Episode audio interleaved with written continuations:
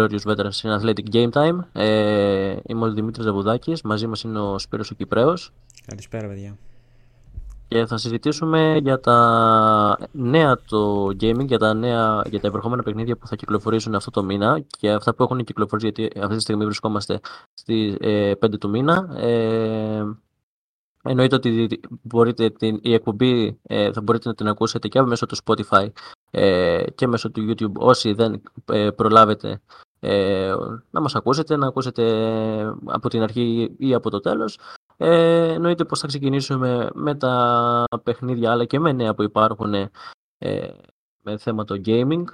Ε, το προηγούμενο μήνα εννοείται πως ήταν εκεί η πρώτη μας εκπομπή, ε, συζητήσαμε ε, για Hogwarts, συζητήσαμε για πάρα πολλά παιχνίδια και από τα παιχνίδια που κυκλοφόρησαν τον προηγούμενο μήνα ε, εγώ προσωπικά δεν έπαιξα κάτι. Ε, το μόνο παιχνίδι που αυτή τη στιγμή έχω παίξει και είναι και λίγο είναι το Diablo, αλλά γι' αυτό θα συζητήσουμε και πιο μετά. Ε, λοιπόν, πάμε στο πρώτο παιχνίδι που δεν είναι άλλο από το Road 96 ε, Mill ε, Zero. Είναι ένα παιχνίδι που θα κυκλοφορήσει για PC, PS5, PS4, Xbox Series XS και One, ε, ενώ θα κυκλοφορήσει και για το Nintendo Switch στις 4 Απριλίου, για την ακρίβεια έχει κυκλοφορήσει ήδη. Ε, το επόμενο παιχνίδι, για την ακρίβεια, αυτό μου φάνηκε, δεν μου φάνηκε, για να του πω την αλήθεια, ότι ε, είναι ενδιαφέρον, αλλά εννοείται ότι θα τα συζητήσουμε σχεδόν όλα. Ε, ένα παιχνίδι που κυκλοφόρησε σχεδόν ε, δύο εβδομάδες μετά την ε, ταινία του Creed. Είναι το Creed Rise to Glory Championship Edition που είναι για το PlayStation 5 και PlayStation VR ε, το καινούριο VR εννοείται το 2 ένα πάρα πολύ ωραίο παιχνίδι. Ε, από τα γραφικά και από την πρώτη εντύπωση που μου είχε κάνει όταν είχε κυκλοφορήσει και το πρώτο VR ε, για όσους δεν ξέρουν είναι ένα fighting παιχνίδι τύπου box που είσαι ο Creed ή φτιάχνεις ένα δικό σου τέλος πάντων χαρακτήρα παίζεις ε, και νομίζω ότι είναι, θα είναι πάρα πολύ διασκεδαστικό όσοι έχουν και VR ε, μάλιστα το VR είναι και λίγο τσουχτερό δεν ξέρω αν το έχεις δει και εσύ Σπύρο πως ε, την τιμή που ξεπερνάει νομίζω είναι πάνω από 200 δεν ξέρω είναι, είναι, φτάνει, ξεκινάει από το 4 η τιμή του. Α, ωραία. Ε, ναι, είναι, είναι πάρα πολύ ακριβό. Ε, πιο ακριβό από το πρώτο VR. Και νομίζω το είχα στα 250 εγώ περίπου. 300 εκεί το... Κοίτα, στο 250 είσαι σωστός για το PlayStation Elite. Όχι, για το PlayStation Elite Controller που έχει κυκλοφορήσει για το PlayStation 5, που είναι επίσης ακριβούτσικο. Ε, κοίτα, είναι μια επένδυση που εάν σκεφτείς να το κάνεις ε, πρέπει να έχεις πρώτα απ' όλα γερό πορτοφόλι, έτσι. Δεν μπορείς να πας να, να δαπανίσεις τόσα πολλά λεφτά για κάτι. Ε, γιατί να, να σκεφτείς ότι στην τιμή του μπορείς να πάρεις και ένα PlayStation 5 παράδειγμα. Ε, είναι ένα, ένα εντυπωσιακό παιχνίδι ε, που εγώ τουλάχιστον θα ήθελα να παίξω. Ε, αν μου είχε δοθεί ποτέ η ευκαιρία, γιατί συνήθως τα VR τα έχουν και στα mall ε, που μπορείς να παίξεις για να δεις πώς είναι. Δεν έχω χρησιμοποιήσει για να πω την αλήθεια ποτέ VR, δεν ξέρω αν εσύ έχεις χρησιμοποιήσει. Ποτέ, δηλαδή και έχω ακούσει ότι είναι πολύ, πολύ ωραία εμπειρία, αλλά δεν, ποτέ δεν έχει τύχει δυστυχώς. Ε, ούτε εγώ να σου πω την αλήθεια. Ε, υπάρχουν και πιο φθηνές επιλογές έτσι. Δηλαδή, ε, άμα έχεις και PC, υπάρχουν και VR που ε, οικονομικά είναι πιο φτηνά.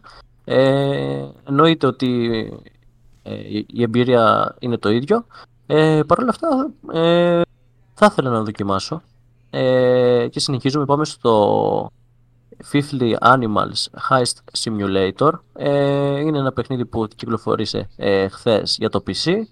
Ε, ένα παιχνίδι που, να πω την αλήθεια, εμένα προσωπικά ε, επίσης δεν μου κεντρίζει το ενδιαφέρον. Όμως είναι ένα ε, game που μπορείς να παίξεις και σχετίζεται με την ε, καλλιέργεια, δεν μπορώ να το πω καλλιέργεια, με την ανάπτυξη των ε, ζώων. Ε, πάντως είναι ένα καλό παιχνίδι. Ε, στο, πρώτο παιχνίδι στο, στο πρώτο hot παιχνίδι του Απριλίου είναι το Meteor Maker που κυκλοφορεί για όλες τις κονσόλες ε, πλην του Nintendo Switch και για PC που κυκλοφόρησε χθες. Είναι το Meteor Maker. Είναι ένα παιχνίδι που είναι creative. Ε, τώρα θα, μπορείς να το πεις και λίγο τύπου Minecraft. Ε, γιατί κάθεσαι χτίζεις και προσπαθείς ε, να μην επιτρέψεις τον ε, αντίπαλο στους εχθρούς σου γενικά ε, να εισχωρήσουν στο, στο, στο μέρος που έχεις φτιάξει. Είναι πάρα πολύ ωραίο παιχνίδι. Γενικά έχει γίνει λίγο χαμούλης για αυτό το, για αυτό το τίτλο. Είναι open που- world, δηλαδή έχει, έχεις χώρο να κινηθείς γενικά να πας. Ε, από όσο ξέρω, έχεις χώρο, αλλά αυτό σταδιακά ε, σε κλειδώνει. Δηλαδή, Οκ. δεν μπορείς με το καλημέρα, ξέρεις, να πας να φτιάξεις ό,τι θες. Ε, Ενώ να εννοείται εξερευνήσεις, ότι- ρε παιδί μου, το map. ή- Ε, κατα- ναι, μπορείς. Ε, απλά πιο πολύ σχετίζεται μέσω του, ξέρεις, να έχεις τα απαραίτητα, ε, πώς να το πω, ε, για να μπορείς να χτίσεις, να φτιάξεις τα... Είναι, όπως σου είπα, είναι τύπου Minecraft. OK. Και για το Minecraft ε, θα το συζητήσουμε και για λίγο, γιατί έρχεται ένα παιχνίδι που αυτό σηκώνει πάρα πολύ συζήτηση. Ε, το πρώτο, ένα παιχνίδι ακόμα είναι το Movie House, The Film Studio Tycoon που κυκλοφορεί αύριο για, για PC. Everspace 2 που είναι επίσης ένα παιχνίδι που περιμένουν πάρα πολύ στις 6 του μήνα, επίσης για PC. Ε, έχεις δει το Star Wars το, ε, το παιχνίδι που έχει κυκλοφορήσει που ήταν ξέρεις, με, με, τα, με τα διαστημόπλια που είναι και έπαιζες. Ναι, ναι, ναι, εννοείται. Ναι, ε, είναι μια τέτοια φάση. Ε, ωραίο παιχνίδι. Εντάξει, τα γραφικά είναι απίστευτα. Ε, άμα το σηκώνει το PC μπορεί, και μπορεί να παίξεις, είναι ένα εντυπωσιακό ε, παιχνίδι. Μμμ.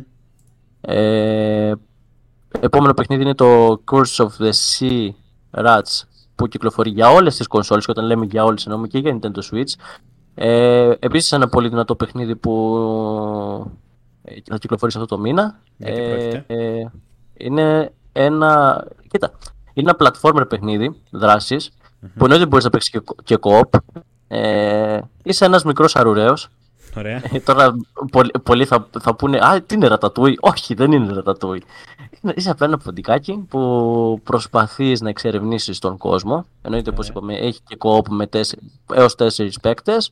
Ε, πόσο διαβάζω εδώ πέρα, είναι ένα παιχνίδι που έχει ε, να εξερευνήσεις, είναι ένα, κο- είναι, έχει έναν κόσμο γεμάτο δράση, να παλέψετε με πολλά bosses και να ξεκλειδώσετε μοναδικές ικανότητες στους χαρακτήρες σας. Το Είναι boss τι είναι γενικά- γάτα; Όχι, όχι, ε, κοίτα, δεν το έχω ψάξει, αλλά θα έχει πλάκα να ήταν Θα γάτα. είχε- πιστεύω αυτό θα είναι, αυτή θα ήταν μια καλή ιδέα. Αν ήμουν developer, δηλαδή αυτό θα βάζα σαν πρώτο boss τουλάχιστον, παιδί μου. Ε, ξέρω. θα είχε πλάκα. Αν, αν ήταν κάτι τέτοιο θα είχε πολύ πλάκα. Αλλά κοίτα. Ε, από όσο είδα και από τα τρέιλερ, ε, πρώτα απ' όλα αυτά κάτι παιχνίδια ε, ε, αυτά, τύπου τέτοιου platformer, εμένα μου, με, μου κεντρίζουν πάρα πολύ το ενδιαφέρον γιατί ε, ξέρεις, είναι, τα, παλ- είναι της παλιάς κοπής παιχνίδια που, μπορείς, που ο αντίπαλος πάει μόνο δεξιά. Δεν πάει πουθενά αλλού. Δεξιά, πάνω κάτω, Super Mario και έτσι. Ε, είναι πάρα, πάρα πολύ ωραίο παιχνίδι που δεν- δεν είναι ακριβό. Είναι γύρω στα 40 ευρώ. Ε, και νομίζω ότι ό- όσοι θέλουν και αυτά τα παιχνίδια τα θέλουν πιο πολύ στο Switch. Ε, και νομίζω ότι ε, δεν θα υπάρχει και θέμα με τα Joy-Cons. Ε, μιας και ε, τώρα θα πάμε σε ένα άλλο σημείο. Θα κλείσω το Course of the Sea Rats ε, και θα πω ότι ε, είναι ένα παιχνίδι που το έχω βάλει στο, στη λίστα για να το αγοράσω. Οκ. Ε, και στη συνέχεια αυτό που ήθελα να πω είναι ότι μιας και έπιασα την Nintendo, αυτό που ήθελα να πω είναι ότι η Nintendo μετά από πάρα πολύ καιρό ε, βρίσκεται στα σκαριά για να ε, διορθώνει δωρεάν τα Joy-Cons, δηλαδή τα μικρά χειριστήρια που έχουμε τόσα και τόσα χρόνια μερικοί και έχουμε το λεγόμενο drifting. Καλά, εντάξει, αυτό δεν υπάρχει μόνο στα Joy-Cons, υπάρχει και σε πάρα πολλές κονσόλες, ακόμα και ε, σε κονσόλες, σε χειριστήρια. Ε, απλά σε, στο Nintendo ε, ήταν σχετικά πιο έντονο και με πολύ λιγο, λιγότερες ώρες χρήσης μπορείς να το δεις αυτό. Ε, πιστεύω πως, ξε- ε, πως γνωρίζεις από drifting, δεν ξέρω αν σου έχει συμβεί ποτέ σε χειριστήριο. Ε, συνέχεια, τι εννοείς. Κάθε εξάμεινο το Ε, ίδιο. καλά, έχω. ε, Ακριβώς.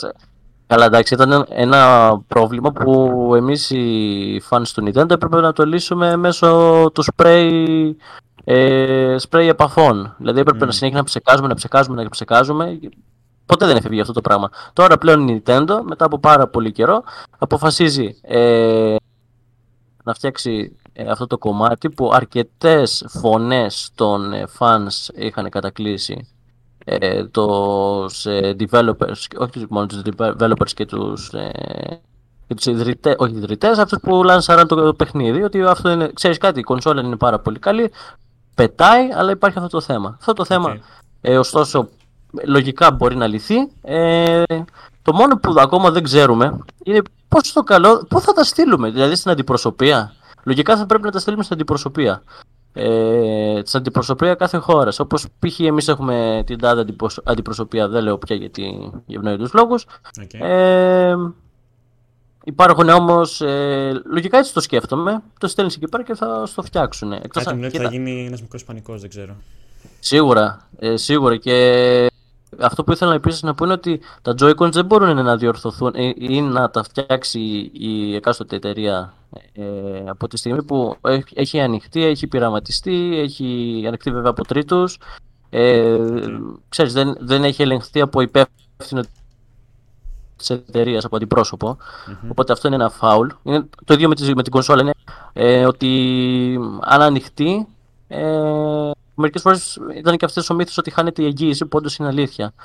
Παρ' όλα αυτά, ένα επίσης καλό που έχει ε, αυτό που ανακοίνωσε η Nintendo είναι ότι ε, μπορεί να έχει περάσει το χρονικό της ε, εγγύησης, αλλά και αν είναι off ε, της εγγύησης, μπορείς, μπορεί κανονικά ο παίκτης ε, ο, ο παίκτης του Nintendo να το δώσει για να γίνει επισκευή. Είναι πάρα πολύ ωραίο αυτό που έγινε μετά από τόσα χρόνια ε, και το, το χάρηκα Ε, λοιπόν, πάμε στο επόμενο παιχνίδι που είναι το Raven's Watch. Είναι παιχνίδι για το, που είναι για το Steam και μάλιστα έχει γίνει και early access. Οπότε αύριο κυκλοφορεί πάνω κάτω. Τότε θα γίνει το early access από αύριο. Θα μπορεί ο καθένας να παίξει αυτό το παιχνίδι. Ε, έχουμε το The Library of Babel που είναι επίσης για PC, είναι στις 6 του μήνα. Ε, Miniland Adventure που είναι ε, για PC επίσης στις 10. Και πάμε σε ένα ακόμα παιχνίδι που είναι. Ε, πώς να το πω. Είναι ακόμα ένα hot παιχνίδι το Απρίλιο. Είναι το Tron Infinity για PC και Switch που κυκλοφορεί σε 11 Απριλίου. Πρώτα απ' όλα θέλω να σου κάνω εγώ ένα ερώτημα. Έχεις την ταινία Tron? Όχι. Εντάξει, δεν πειράζει. Ε, Γιατί το Tron είναι. Το, το, το Tron είναι ένα παιχνίδι που διαδραματίζει. Πρώτα απ' όλα είχε, αν δεν κάνω λάθος, ήταν πριν το 2010. Okay. Είναι ένα παιχνίδι, είναι μια ταινία που ε, δεν ξέρω τώρα πώς να το, πώς να το θέσω. Ε, θεωρείται ότι είσαι στο, στο μέλλον, πολύ μέλλον okay. κάνεις, ε, και κάνεις τύπου αγώνες, είσαι στο, είναι πολύ διαφορετικό από ό,τι ξέρουμε. Δηλαδή κάθε developer παίρνει μια, όχι μόνο μια ταινία αλλά και, μια, και ένα παιχνίδι και το θέτει πώς θα ήταν στο μέλλον. Παρ' όλα αυτά το Tron, το καινούριο, δεν θα έχει σχέση με το παλιό γιατί πάντα όποτε έβγαινε μια, μια ταινία που θα κάνει σχετικά ε, χαμό θα υπήρχε, με συγχωρείτε, και ένα, και ένα παιχνίδι. Ε, ωστόσο, το Tron Identity δεν είναι το παιχνίδι που ξέραμε και όπως διαβάζω εδώ πέρα θα είναι ένα visual novel ε, θα είναι μια ε, visual novel περιπέτεια που ακολουθεί το Query ένα detective πρόγραμμα που έχει αναλάβει να λύσει το μυστήριο ε, το τι έχει αφαιρεθεί από, το, από ποιον ε, ε, και από ό,τι διαβάζω επίσης ε, οι παίκτες θα βρεθούν σε έναν κόσμο χτισμένο σε ασταθή θεμέλια και γεμάτο με κρυφές γνώσεις, και έτσι θα είναι στο χέρι τους να ανακρίνουν τους υπόπτους τους υπόπτους, συγγνώμη, και να ευρευνήσουν το, το, το περιβάλλον και να συνδέσουν τα στοιχεία και να βρουν την αλήθεια. Εντάξει, είναι, θα είναι ένα είναι πολύ ενδιαφέρον παιχνίδι και αν σου αρέσουν και ε, παιχνίδια μυστηρίου που να σε πάω στο επόμενο που είναι και για PC. Ε, καλά, από, από όσο ξέρω όλα τα παιχνίδια που έχω εδώ πέρα είναι για PC. Οπότε ε, εάν αν αντέχει η κάρτα γραφικών σου, ε, νομίζω θα σε εντάξει. Και τώρα θα να βαθμίσουμε, οπότε εντάξει, θα αντέχει πράγμα. Ε, ναι. Ε, λοιπόν, το επόμενο παιχνίδι είναι επίσης ένα ωραίο ε, game που. Εννοείται ότι δεν μπορούμε να τα πάρουμε όλα δυστυχώς. Ε, δεν, δεν το αντέχει η τσέπη, μα, αλλά θα μπορούμε να δούμε τα εκάστοτε βίντεο. Είναι το Sherlock Holmes ε, The Awakened. Είναι ένα παιχνίδι που διαδραματίζεται εννοείται στο παρελθόν. Ε, δεν είναι ακριβώς τόσο ούτε αυτό. Ε, είναι στην τιμή περίπου, όχι περίπου, είναι στην τιμή του Course of the uh, Sirats. Δηλαδή στα 40 ευρώ. Ε, είναι ένα παιχνίδι μυστηρίου. Εννοείται όταν λέμε για Sherlock Holmes, εκεί πάει το μυαλό μας. Ε, δεν μπορούμε να, πάμε, να πάει πουθενά άλλο. Που είναι και για Switch, εννοείται. Ε, και όπως διαβάζω εδώ πέρα, το πολύ αναμενόμενο Sherlock Holmes ε, The Awakened έχει ημερομηνία κυκλοφορίας εννοείται ότι είναι στις 11 Απριλίου Ε, όπως ανακοίνωσε η δημιουργός Frogwares στο Sherlock Holmes The Awakened ε, θα ανακοινώθηκε για PS5, Xbox, ε, PS4, PS5 ε, και όπως είπαμε και τα σχετικά. Ε, είναι ένα remake από αυτό που είχε βγει το 2006, δηλαδή δεν είναι καινούργιο παιχνίδι, απλά θεωρείται με πολύ καλύτερα γραφικά. Αποτελεί μια σκοτεινή ιστορία εμπνευσμένη από H.P. Lovecraft και ταυτόχρονα την πρώτη μεγάλη υπόθεση που αναλαμβάνει ο νεαρός Sherlock Holmes ε, αφού αυτό φτάνει στο Λονδίνο. Δηλαδή, μιλάμε ότι ε, τότε και καλά θα χτίζει το όνομά του και δεν ήταν ευρεία, ευρεία γνωστός όπως Αρδάμ. Ε, όπως τον ξέρουμε στο μέλλον. Το παιχνίδι έχει φτιαχτεί από την αρχή με Unreal Engine 4 ε, και διαθέτει μεταξύ άλλων γνώριμους και, αλλά και νέους μηχανισμούς gameplay σε voice acting, δηλαδή ε, θα είναι πολύ καλύτερο από το original, ε, γιατί έχει βγει και trailer, εννοείται όποιος θέλει μπορεί να το googleάρει και να το δει. Ε, πάρα πολύ ωραίο παιχνίδι. Πιστεύω ότι θα γίνει ένας μικρός χαμούλης. Ε, μιας και θα είναι και σε όλες τις κονσόλες. Γενικά ο Απρίλιος ε, νομίζω ότι είναι ένας πάρα πολύ γεμάτος μήνας με παιχνίδια και ακόμα δεν έχουμε φτάσει ούτε στα μισά. Ε, μιας και το επόμενο παιχνίδι που θα πούμε είναι το Ghostwire Tokyo που θα κυκλοφορήσει για Xbox Series X και S. Ε, που ήταν αποκλειστικότητα του PlayStation και πλέον ε, θα κυκλοφορήσει για την ε, εταιρεία της Microsoft και θα είναι και στο Game Pass ε, μιας κυκλοφορία 12 Απριλίου, δηλαδή σε λίγες μέρες. Ε, είναι ένα εντυπωσιακό παιχνίδι που το έχει σχεδιάσει ο Shinji Mikami ε, που διεκπέμπει στο μεταφυσικό ε, που δεν είναι και απαραίτητα horror γιατί συνήθως ο, Mika, ο Mikami κάνει, είναι πιο πολύ του horror okay. ε, Παρ' όλα αυτά είναι ένα παιχνίδι που αν έχεις γερό στο μάχη και μπορείς να τα αντέξεις, ε, δεν θα σε τρομάξει τόσο πολύ. Εντάξει. Είναι... τιμή. Ε, η τιμή, από όσο, από όσο, ξέρω, η τιμή στο Ghostwire Tokyo ανέρχεται, είναι 40 ευρώ πάνω, δηλαδή είναι στα 80 ευρώ. Okay. Ε, αλλά όσοι έχουν Game Pass ε, δεν, έχει, δεν, μπορούν να, δεν είναι, υπάρχει πρόβλημα να ανησυχούν από τη στιγμή που έχουν συνδρομή μπορούν να παίξουν δωρεάν από τις ε, επόμενες μέρες ε, τις κυκλοφορίες του παιχνιδιού. Το Game Pass που λοιπόν, είναι 13 το μήνα, 13 ευρώ το μήνα περίπου. Ε, το Game Pass είναι, είναι όντως πάρα πολύ ωραίο pass, είναι 13 ευρώ το μήνα και μετά από πάρα πολύ καιρό η Microsoft αποφάσισε να καταργήσει ε, την προσφορά που είχε για τους νέους παίκτες του 1 ευρώ, που δηλαδή όποτε έχεις, ήσουν ένα καινούριο παίκτης ή έφτιαξες ένα καινούριο λογαριασμό, πάντα είχε τη δυνατότητα να ξεκινήσεις το Game Pass με 1 ευρώ. Αυτό πλέον δεν ισχύει. Πλέον το, αυτή η προσφορά έχει τελειώσει. Ακόμα και καινούριο παίκτης να είσαι, ε, η συνδρομή αρχίσει από τα 13 ευρώ. Ε, να πω την αλήθεια ότι αυτοί που ήταν ε, πολύ cheat ε, και ήξεραν να κάνουν και το κολπάκι με τα τρία χρόνια ήταν πολύ τυχεροί γιατί ε, εγώ που δεν το κατάφερα να το κάνω γιατί ε, με, τα, με τη μηνιαία την τρίμηνη που είχε δώσει για ένα ευρώ ε, δεν το εκμεταλλεύτηκα, δεν το ήξερα κιόλας. Οπότε το λούσαμε πάνω κάτω. Ε, και μιας και είπες και για το Xbox και για το Game Pass, να πούμε ότι υπάρχουν και 7 παιχνίδια που θα αποχωρήσουν. Που, ναι, που έφυγαν από την λίστα που πλέον ε, νομίζω ότι μερικά παιχνίδια ήταν και αναμενόμενα. Ε, το ένα ήταν το Rainbow Six Siege, εννοείται πως το ξέρεις, δεν νομίζω να μην το ξέρεις το Rainbow Six Siege. Νομίζω ότι όλοι το έχουμε λιώσει έστω και λίγο ή έχουμε παίξει για να Καλά, εγώ δεν έχω παίξει ποτέ, αλλά εννοείται το ξέρω γιατί έχω δει και streams, έχω δει... το έχω δει παντού. Καλά, κοίτα να σου πω και την αλήθεια. Ούτε εγώ έχω παίξει πάρα πολύ. Απλά έχω. Τις περισσότερες φορές ήταν για την παρέα. Ε, αλλά ήταν ένα ωραίο παιχνίδι. Mm-hmm. Που εννοείται ότι αν ευρίαζε και πήγαινες και σκότωνε του δικού σου, σε πάει τα έξω. Γιατί είχε friendly fire mm. και άστα να πάνε ήταν. Λοιπόν, ε, όπως είπα, είναι το Rainbow Six ε, Extraction, συγγνώμη, Moonglow Bay, Ranger Corps 2, The Dungeon of ε, Nahilbeck, ε, The Amulet of Chaos, Amulet, Amulet, ωραίο, Chicken Edition, Life is Strange, The True Colors και το The Long Dark, όπως και το Quantum Break που ήταν ένα, ένα παιχνίδι που ήταν exclusive στο ε, στην κονσόλα του Xbox που πλέον ε, μετά από το 2016 που κυκλοφορεί όσοι μόνο το έχουν είτε αγοράσει ψηφιακά είτε το έχουν σε φυσική μορφή θα μπορούν να, το, να παίξουν κανονικά ε, γενικά εντάξει νομίζω ότι η Microsoft ε, παίρνει παιχνίδια, φέρνει παιχνίδια καινούργια και ανανεώνει τη λίστα της. Δηλαδή δεν μπορεί να έχει ένα παιχνίδι που είναι από το 2016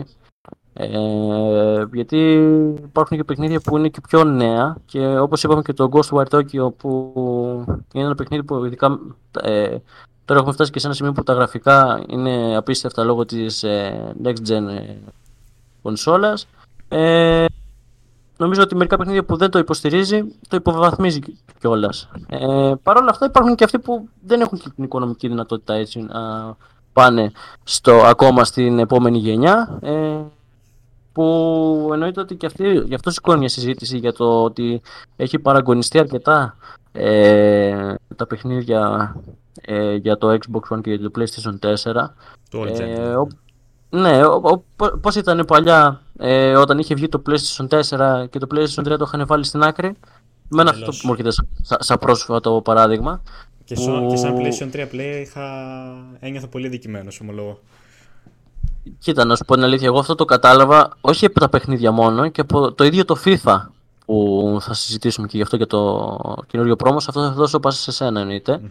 Ε, κοίτα, ε, νομίζω ότι όσο περνάει ο καιρός, ε, ήδη μετράμε, αν δεν κάνω λάθος, τρία χρόνια κυκλοφορίας. Δηλαδή από το 2020 έχει κυκλοφορήσει το PlayStation 5 και το Xbox. Mm-hmm. Και το PlayStation 4 και το Xbox One έχουν κυκλοφορήσει από το 2013, δηλαδή μετράνε 10 χρόνια ζωής. Και κάποια mm-hmm. στιγμή θα ερχόταν και η Δύση.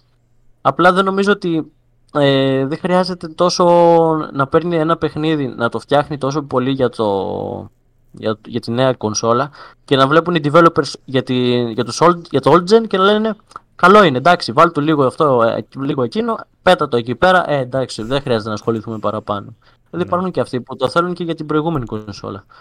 Τέλος πάντων, αυτά είναι, αυτό είναι κάτι που νομίζω ότι δεν θα αλλάξει ποτέ και δεν, δεν με χαροποιεί και τόσο.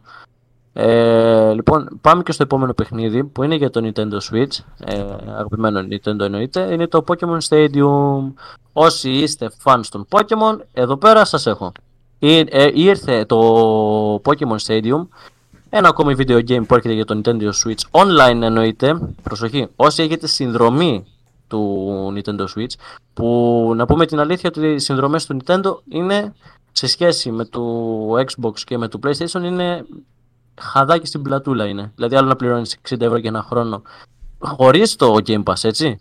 Και άλλο να δίνεις ένα 20 για ένα χρόνο και που είναι του Nintendo. Εντάξει, να μου πεις άλλο το Xbox, άλλο το PlayStation, άλλο το Nintendo. Τέλος πάντων, ε, όπως είπαμε, το Nintendo ε, θα φέρει ένα παλιό παιχνίδι που ήταν να φανταστείς από εποχές Nintendo 64.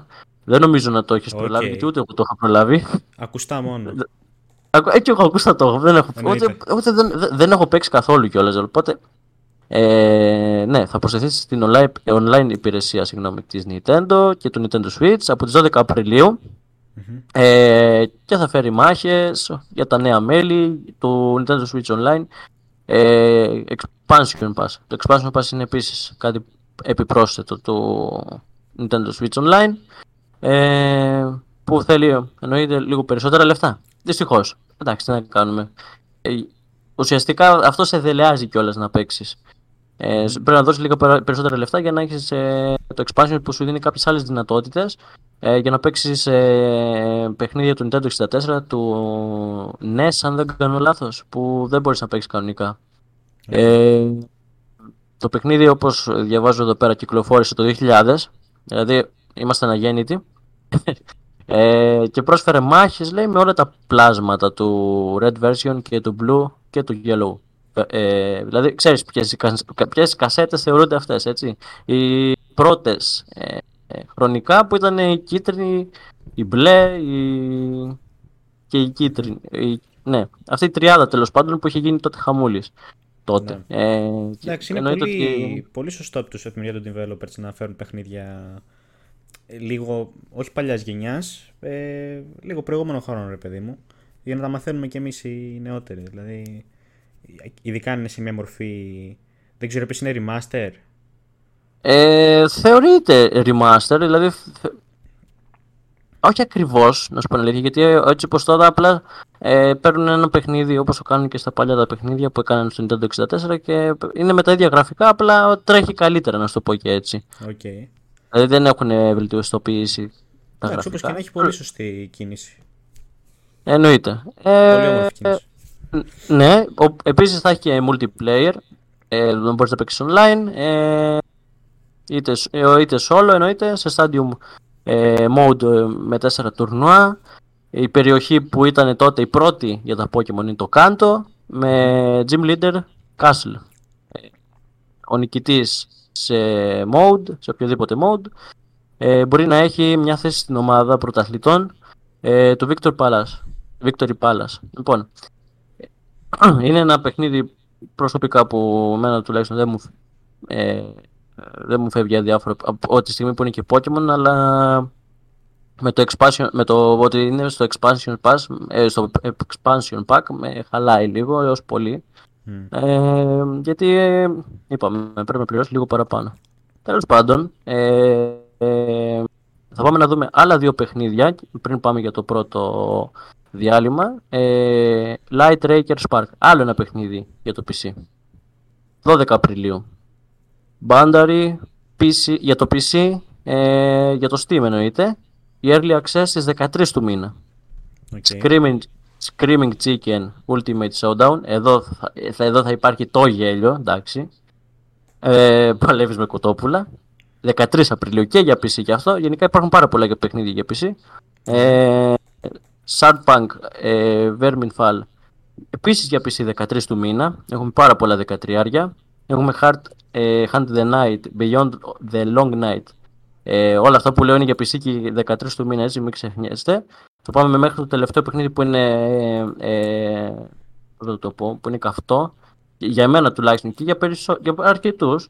Ε, Trinity Fusion που είναι για PC για Steam που υπάρχει early access στις 13 του μήνα και το τελευταίο παιχνίδι που θα πω εννοείται είναι ένα παιχνίδι που ε, εγώ έχω μεγαλώσει με αυτό ε, καθόμουν και το έβλεπα και όταν ήμουν και πιτσιρίκι, μικρούλης ήταν ε, το Mega Man Battle Network Legacy Collection που θα κυκλοφορήσει για PC PS4 και Switch στις 14 Απριλίου. Αυτό το παιχνίδι είναι ρετρό εννοείται, για το φημισμένο μας Mega Man. Ε, τώρα θα ρωτήσετε πολύ, ε, μήπως είναι ε, καλύτερα τα γραφικά; Όχι, εννοείται είναι στο παλιό mode, πώς ήταν τα Hero Ninja όταν είχαν βγει, κάπως έτσι. Δεν έχουν γαλάξει κάτι, κάτι πάρα πολύ. Ε, που να πεις wow, wow, κάνανε κάτι διαφορετικό αλλά νομίζω και αυτό είναι και η νοσταλγία που τραβάει μερικούς παίκτες ε, εγώ τουλάχιστον ε, θα ήθελα να έμπαινε όπως το, τα χιλιονιτζάκια σε Game Pass όταν και κάποια στιγμή βάλω ε, και ε, αφού ε, φτάσαμε και στο Mega Man δεν ξέρω αν θες εσύ να προσθέσεις κάτι πριν πάμε στο πρώτο διάλειμμα. Όχι, εγώ λέω πάμε σε διάλειμμα για να επιστρέψουμε τα νεότερα. Στην εκπομπή των Athletic Game News ε, ε, και στο δεύτερο κομμάτι της εκπομπής ε, θα δώσω τη σκητάλη στον ε, Σπύρο για να μας πει για το FIFA, για το νέο πρόμο και για το πρόμο που έρχεται αλλά να μας πει γενικά για το FIFA το τι έχει γίνει και το τι ε, ακολουθεί Λοιπόν, εντάξει, ε, από όταν πέρασε η τελευταία εκπομπή που μιλήσαμε, ε, είχαμε. Κάτι πιο πρόμη είχαμε τότε. Νομίζω είχαμε ε, το Football Όταν δεν είχα κάνει. Το Future Star δεν είχαμε. Το Future Star, σωστά. Που λέγαμε. Ναι, ναι, από τότε έχουν περάσει ε, δύο-τρία πρόμο. Τώρα είμαστε στη Foot Birthday, στη δεύτερη ομάδα. Αύριο μάλιστα θα βγει καινούριο πρόμο για το οποίο αυτή τη στιγμή εγώ δεν έχω πολλές πληροφορίες. Ξέρω ότι θα έχουμε ένα καινούριο πρόμο. Ε, το οποίο ακούγεται πως θα έχει πολύ έχω, έχω δει το community δηλαδή να έχει ενθουσιαστεί με το νέο πρόμο το οποίο έρχεται. Ε, ακούω για πολύ καλές κάρτες. Δεν ξέρω, θα το δούμε αύριο πώ θα, πώς θα πάει. Ε, Προς το παρόν, εντάξει, διανύουμε ακόμα τη, τη Food Birthday, ε, τη, δεύτερη, τη δεύτερη ομάδα. Η οποία να σας πω έτσι ενδεικτικά ότι καταρχάς να σας πω στα, στα packs τι υπάρχει. Ε, υπάρχει ένας πάρα πολύ ωραίος Vinicius με 5-5, ο οποίος καταλαβαίνετε ότι ήταν πανάκριβος έτσι. Ένας Μπρούνο Γκυμαράε, υπάρχει ο Βέρνερ με 5 Wakefoot, αν και πολύ τον θέλαμε με 5 skill moves.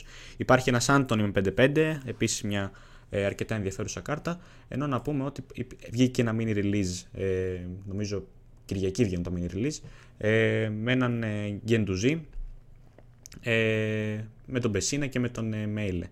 Που αυτές οι κάρτες στα mini release έχετε υπόψη σας ότι ε, βγαίνουν διπλές, δηλαδή ε, δύο κάρτες του Μέιλε, δύο κάρτες του Γεντουζί, δύο κάρτες του Πεσίνα, οι οποίες η μία έχει 5 Wickfoot και η άλλη έχει 5 Skill Και ε, όποια τύχεις ε, εύχεσαι είναι αυτή που θέλεις ας πούμε.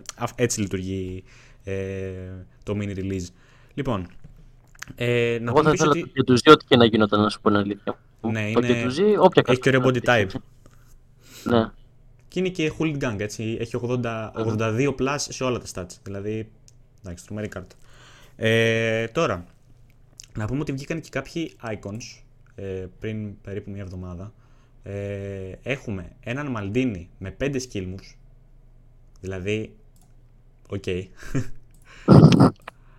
θα τον παίρνεις να κάνεις skill moves ε, από την άμυνα, δεν ξέρω. Ε, βγήκε ένα Όπως και με τον Νανί. Καλά, όπως και ο Νανί ο FUT Birthday, σωστά. ε, έχουμε έναν Eusébio με 5-5. Εντάξει. Ε, μπορώ τώρα να σας πω και τη μέσα αν θέλετε.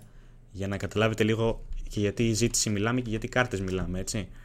Λοιπόν, Εγώ για το Μαλτίνι θα ήθελα να μάθω, με πούμε Ναι, τα έχω, εδώ, τα έχω εδώ μπροστά μου και θα σας πω ευθύς αμέσως. Λοιπόν. Μισό λεπτάκι. Λοιπόν, καταρχάς να σας πω λίγο και τους υπόλοιπους παίκτες για να προχωρήσουμε και εσεί ε, τι μου λε. Ε, έχουμε ένα κακά που επίσης έχει 5-5, δηλαδή ο Χριστός και η Παναγία. Έχουμε ένα Ντεσαγί με 5 Weakfoot που για stopper, OK, okay, εντάξει, ε, δεν θες να έχει 5 skills, είπαμε δηλαδή, σαν το Μαλντίνι. Ε, νομίζω αυτοί είναι οι icons που βγήκαν. Ε, τώρα, να σας πω για το Μαλντίνι ότι στις κονσόλες είναι στις 3 εκατομμύρια. Ε, OK, okay, εντάξει, νομίζω πολύ λογικό, ειδικά για την περίοδο που, που είμαστε. Ενώ να σου πω ότι για τον Εουσέμπιο δεν ξέρω αν έχεις ακούσει Δημήτρη πόσο κάνει ο Σέμπιο. Ε, κοίτα, μπορώ να φανταστώ ότι θα πηγαίνει τουλάχιστον μέχρι τα 10 εκατομμύρια. Στο PC ναι, στο κονσόλες πάει 8,8. Ε, ε, κοντά στο PC είναι 10,8. Δηλαδή μιλάμε είναι, για... είναι, είναι πολύ τσουχτερή τιμή. Κοίτα να σου πω την αλήθεια. Ε, η EA φέτος έχει πάει σε ένα πρωτοποριακό πλάνο που οι Icons ε, είναι πολύ διαφορετικοί σε σχέση με τα άλλα χρόνια. Δηλαδή, κάθε πρόμο βλέπουμε και διαφορετικούς ε, prime moments. Δηλαδή, ε, τώρα δεν ξέρω ποιο να πω. Να πω για το Μαλτίνι, που και αμυντικός και ο Ντεσάκη. Νομίζω ότι είναι υπερβολικό το να έχουν skill moves. Mm. Που είναι αμυντικοί, έτσι. Αμυντικοί είναι. Δεν, δεν θα τους πάρεις από, από, την άμυνα και να τους πας σε αντίπαλη περιοχή να τους κάνεις ε, ελάστικο και reverse ελάστικο. Ναι, έχει ξέρω. Αυτοί τώρα υποθέτω ότι αυτοί εκεί στην, ε, στην αγαπητή μας εταιρεία στοχεύουν λίγο στο fan to play, λίγο να χτυπήσουν εκεί το community. Ε, Γιατί τα χρειάζεται. Ναι, χρειάζεται εννοείται. Και νομίζω ότι πάει να το σώσει και με το ότι δεν. Ναι. Ο Κατούζο, για πες μου για τον Κατούζο. Είχαμε ένα, έναν ωραίο Γκατούσο, ο οποίος νομίζω είναι σε SBC, αλλά. Ναι. Νομίζω είναι σε SBC. Ο Γκατούσο. Όχι, έχει δίκιο σε αυτό, ναι, ναι. Έχει 5-5. Ε, έχω δει τρελά πράγματα από το community με τον Κατούσο. δεν ξέρω. Ε, μάλλον επειδή είναι και λίγο κοντούλης και είναι και λίγο ευκίνητος, μπορείς να κάνεις παραπάνω πράγματα μαζί του όπω θα μπορούσες να κάνεις με τον Μαλντίνη, ας πούμε. Ε, θα ε, μπορούσε να τον είσαι και κάμα. Ή CM ή CDM, μπορείς να τον βάλεις μέχρι και extreme. Extreme το βάζεις, εντάξει. Το παίζει, στο παγορεύει αυτό, το 80 pace, εντάξει, ειδικά για φέτος. Με το, με, κάποιοι με το Zero λένε το βάζω CDM, ας πούμε, 80 pace. Αλλά όπως και να έχει το, το 5-5 τον κάνει αρκετά fun to play. Ε, και νομίζω, αν δεν απατώμε και αν βλέπω καλά, ότι είχαμε και έναν πολύ ωραίο Wayne Rooney, ο οποίος κυκλοφόρησε. Ε, ο οποίος είναι 92 overall, μια κάρτα πάρα πολύ, πάρα πολύ ωραία για μένα. Τα αστέρια του είναι 5-4, 5 skills, 4 weak foot, 90 pace, 93 shooting, ε, 90 physical, 90 dribbling, 85 passing. Πολύ όμορφη κάρτα και ο, και ο Ρούνε. Εγώ προσωπικά του έβαζα, δεν ξέρω, ίσως κάποιο Dead και θα τον έβαζα είτε στο Cam είτε στο Striker. Δηλαδή... Καλά, νομίζω ότι καλά και εγώ που είμαι fan της United θα τον ήθελα πάρα πολύ σε σχέση με αυτό που έχουν βάλει στο SBC που δεν αξίζει κιόλας. Δηλαδή υπάρχουν μερικοί παίκτες που είναι ο Ρούνεϊ, ο Prime είναι, αν δεν κάνω λάθος. Ναι. Που υπάρχει πάρα πολύ καιρό. Δηλαδή και όταν ε, είχα παρατήσει και το FIFA και έπαιζα συνέχεια Hogwarts και ε, άνοιξα την κονσόλα και τον είδα να υπάρχει ακόμα εκεί πέρα. Δεν χρειάζεται να βάζουν τόσες μέρες στους icons. Δηλαδή μερικοί που είναι και unplayable έτσι. Mm-hmm. Ναι. Ε, OK, okay, πάντως νομίζω ότι από τους icons είμαστε ok για τώρα. Ε, τώρα δεν ξέρω αν στο νέο promo θα έχουμε ξανά icons. Δεν το γνωρίζω αυτό. Σίγουρα θα έχουμε. Ακόμα δεν έχουμε δει ούτε. Άμα δεν κάνω λάθος, ο, ο Κρόιφ έχει βγει. Στο Μουντιάλ δεν είχε βγει, αν δεν κάνω λάθος. Δεν πρέπει να έχει βγει. Κρόιφ. Prime Moments. Ε, νομίζω έχω δει. Έχει Τώρα βγει όμως Prime. δεν μπορώ να το ψάξω για να σου πω. Ε, αλλά νομίζω Δεν έχω έχουν δει μείνει και Cruyff. πολλοί icons. Αν και στο παγκόσμιο κύπελο που υπήρχαν ε, Ρονάλντο και Πελέ, R9, Μμμ. ε, ήταν, δεν μπορείς να τους πεις prime moments, γιατί ο Πελέ ήταν 96 και η prime του είναι 98. Ε, κάποια στιγμή νομίζω ότι θα βγουν και καλύτερες. Ναι, οκ. Ε, λοιπόν, για να πάμε λίγο και στα SBC, όπου εκεί δεν είχαμε πολύ ενδιαφέροντα, ε, πολύ ενδιαφέροντα πράγματα, ειδικά αυτή την εβδομάδα. Ε, εντάξει, είχαμε το Ραμπιό που είναι μια αρκετά καλή κάρτα με 5 weak foot, επίσης Hooligan Gang. Εντάξει, υπάρχουν πολλές τέτοιες κάρτες νομίζω στον Ραμπιό. Ε, αν, Αρκετές, αν τον θέλετε, ε, μπορείτε να τον κάνετε, είναι σχετικά φθηνός. Ε, είχαμε έναν μπακού που μου κέντρισε το ενδιαφέρον εμένα, ο οποίος μάλιστα είναι και σχετικά φθηνός και μπορεί να μην φαίνεται κάτι ιδιαίτερο για τη θέση που είναι, αλλά μπορεί να παίξει κέντρο αυτή η κάρτα. Μπορεί να παίξει CDM, CM μάλλον, συγγνώμη, μπορεί να παίξει και είναι μόλις 73 χιλιάρικα. Ε, για μένα, οκ, είναι μια κάρτα ε, σχετικά worth. 5 weak foot βέβαια, δεν είναι για επιθετικό, για να παίξεις. Ε, δεν είναι επιθετικογενής παίχτης, θέλω να πω τόσο πολύ. Είναι να τον βάλεις στο 8, στο 8, στο 4-1-2-1-2, ας πούμε. Πιστεύω ότι εκεί κάτι θα μπορούσε να κάνει, ειδικά για 73 χιλιάρικα που κοστίζει, είναι ok. Ε, Επίσης, στα SBC ε, είχαμε και τον Πέδρο, που νομίζω είναι το. Ε, πώς να το πω. Ο MVP των, ε, των SBC. Ε, ο οποίος έχει 5-5. Μισό λεπτάκι να διαβάσω και αναλυτικά. Ε, ε, να σας πω λίγο και την τιμή του, γιατί νομίζω έχει, έχει ιδιαίτερο ενδιαφέρον. Ε, ένας Πέδρο ο οποίος ε, κυκλοφόρησε πριν 3-4 μέρες, είναι στα 114 χιλιάρικα αυτή τη στιγμή για τις κονσόλες, ε, με ένα 90 pace, 85 shooting, 86 passing, 92 dribbling. Ε, νομίζω στον Πέδρο αυτό που ξεχωρίζει είναι το dribbling του ε, και το passing του φυσικά και εννοείται με ένα hunter ή με ένα hawk για να τον ανεβάσει και το physical αυτή η κάρτα θα είναι εκπληκτική ειδικά με το 5-5 τον βάζεις στο cam και είσαι πραγματικά ε, πιστεύω θα περάσει πολύ ωραία μαζί του είναι LW, μπορεί να παίξει LM, μπορεί να παίξει CFI, μπορεί να παίξει και right wing, μπορεί να παίξει παντού στην επίθεση, με λίγα λόγια. Ε, για μένα αξίζει να τον ε, κάνετε να έχετε το fodder. Τον έχω, έχω δει δηλαδή και από άλλα μέλη του community που λένε ότι είναι μια ε, πολύ fan to play κάρτα. Ε, και τώρα να περάσουμε, νομίζω είναι η στιγμή να πούμε και για τα swaps, τα οποία φτάνουν και αυτά στο τέλος σιγά σιγά. Ε, είχαμε τα swaps τα οποία τα μάζευες ε, με daily packs, ε, είτε από παίχτες από objective, είτε από SBC, με αρκετούς τρόπους, αυτομαρική matchups, ε, χίλια- με χίλιους τρόπους. Εντάξει, για- εγώ προσωπικά θεωρούσα πιο worth, ε, αν τα μάζευες όλα από την αρχή, να κάνεις το 85x10 και το 2x84x20, αν δεν κάνω λάθος. Δηλαδή αυτά τα δύο ήταν τα πιο worth. Εγώ προσωπικά επειδή δεν ασχολήθηκα πάρα πολύ, ε, έκανα το 85x10, έκανα και με τα, υπόλοιπα, και με τα υπόλοιπα ε, tokens που μου μένανε, κάθισα και έκανα το 82x20 και έκανα και έτσι με το ένα token που μου έμενε το 81x11 για να μαζέψω και λίγο ακόμα 83 και 84 ε, ναι, νομίζω αυτά έχουμε από το FIFA. Και επίσης, εντάξει, και στο Objective είχαμε και έναν ε, InKPE. Ε, καλό στο περάκι. Εντάξει, ό,τι βγαίνει στο Objective, η γνώμη μου είναι να το κάνετε. Δεν... Δωρεάν κάρτες είναι με 5 week το NKP, 88 pace. Για stopper νομίζω είναι μια χαρά. Αν θέλετε να το χρησιμοποιήσετε κάπου, να τον βάλετε κάπου ε, για κάποιο objective άλλο, πιστεύω είναι μια καλή καρτούλα. Αυτά από μένα από το Κοίτα FIFA. και, ναι, κοίτα και μιας και πιάσεις και τα swaps. Ε, εγώ θέλω να πω ότι για αυτούς που ξεκινάνε τώρα το FIFA, για να πούμε την αλήθεια, είναι ειδικά ο Κρέσπο που εντάξει, είναι σχετικά πολύ φθηνό. Δηλαδή, μέσα σε ένα weekend λέει κανείς και καλό μέσα, μπορείς να τον αγοράσει γιατί από τη στιγμή που είναι και στα swaps ε, κοστολογείται 60-70 χιλιάρικα. Μμμ. Αλλά αυτοί που ξεκινάνε τώρα το FIFA ε, είναι μια πολύ καλή περίοδος για νέους παίκτες, μιας και δεν έχουν μείνει και πολλές μέρες, αν δεν κάνω λάθος, για να φτάσουμε και, στη, και στην Team of the Season. Ένα μήνα έχουμε νομίζω. Όχι, ούτε καν ένα Ναι. μήνα. 20 μέρες. Νομίζω. Ναι, γιατί συνήθως τέλος Απριλίου, αρχές Μαΐου ε, έχει βγει η Team of the Season και... Νομίζω αυτό είναι το τελευταίο πρόμο αυτό που έρχεται. Είναι το τελευταίο πρόμο πριν, πριν, πριν, Team- Φου, δεν μπορώ να μιλήσω. Πριν Team of the Season. Είναι το τελευταίο. λογικά, ναι. Ε, κοίτα, να σου πω κάτι. Ε, από, τη, από τα Food Party, ούτως ή άλλως από τους Icons είδαμε ακραία πράγματα. Άσχετα αν δεν είχαμε για άλλη μια φορά τίποτα. Καλά, ε, πέρα από έναν Μαρκίνιος, έτσι. Εντάξει, ο Μαρκίνιος ήταν τρομερός. Mm-hmm. Ε, είναι ένα πρόμο, νομίζω, το Food Party που αρκετοί το περιμένουμε γιατί λέμε. Ειδικά στο FIFA 20 υπήρχαν κάτι κάρτες Σεν Maximin που ήταν απίστευτος. Ήταν φέτος. Ε, ποιο να πει στο Vinicius. Καλά, εντάξει, ο Vinicius είχε βγει και τότε. Ε, Honorable που είχε βγει. Με τα ίδια stats ακριβώς σχεδόν. Ναι, Οπότε νομίζω ότι. Η EA εστιάζει ναι. σε έναν παίχτη και του βγάζει πάρα πολλές κάρτες, σημείο που τον κάνει και λίγο βαρετό. Όχι όταν παίρναμε ένα Vinicius θα στεναχωριόμασταν.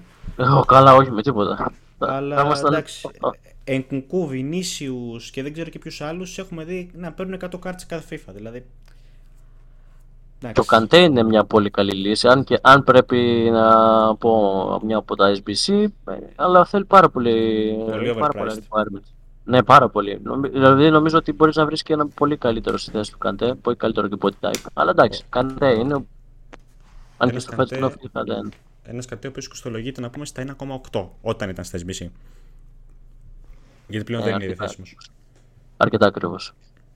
Ε, ευχαριστούμε τον Σπύρο ε, για τα νέα για το FIFA. Εννοείται ότι και στην επόμενη εκπομπή που θα είναι ακόμα ε, πιο ε, ενδιαφέροντα τα νέα, ε, μιας και θα πιάσουμε και την Team of the Season. Ε, και σε θέλω πιο έτοιμο πόλεμο. Να δω.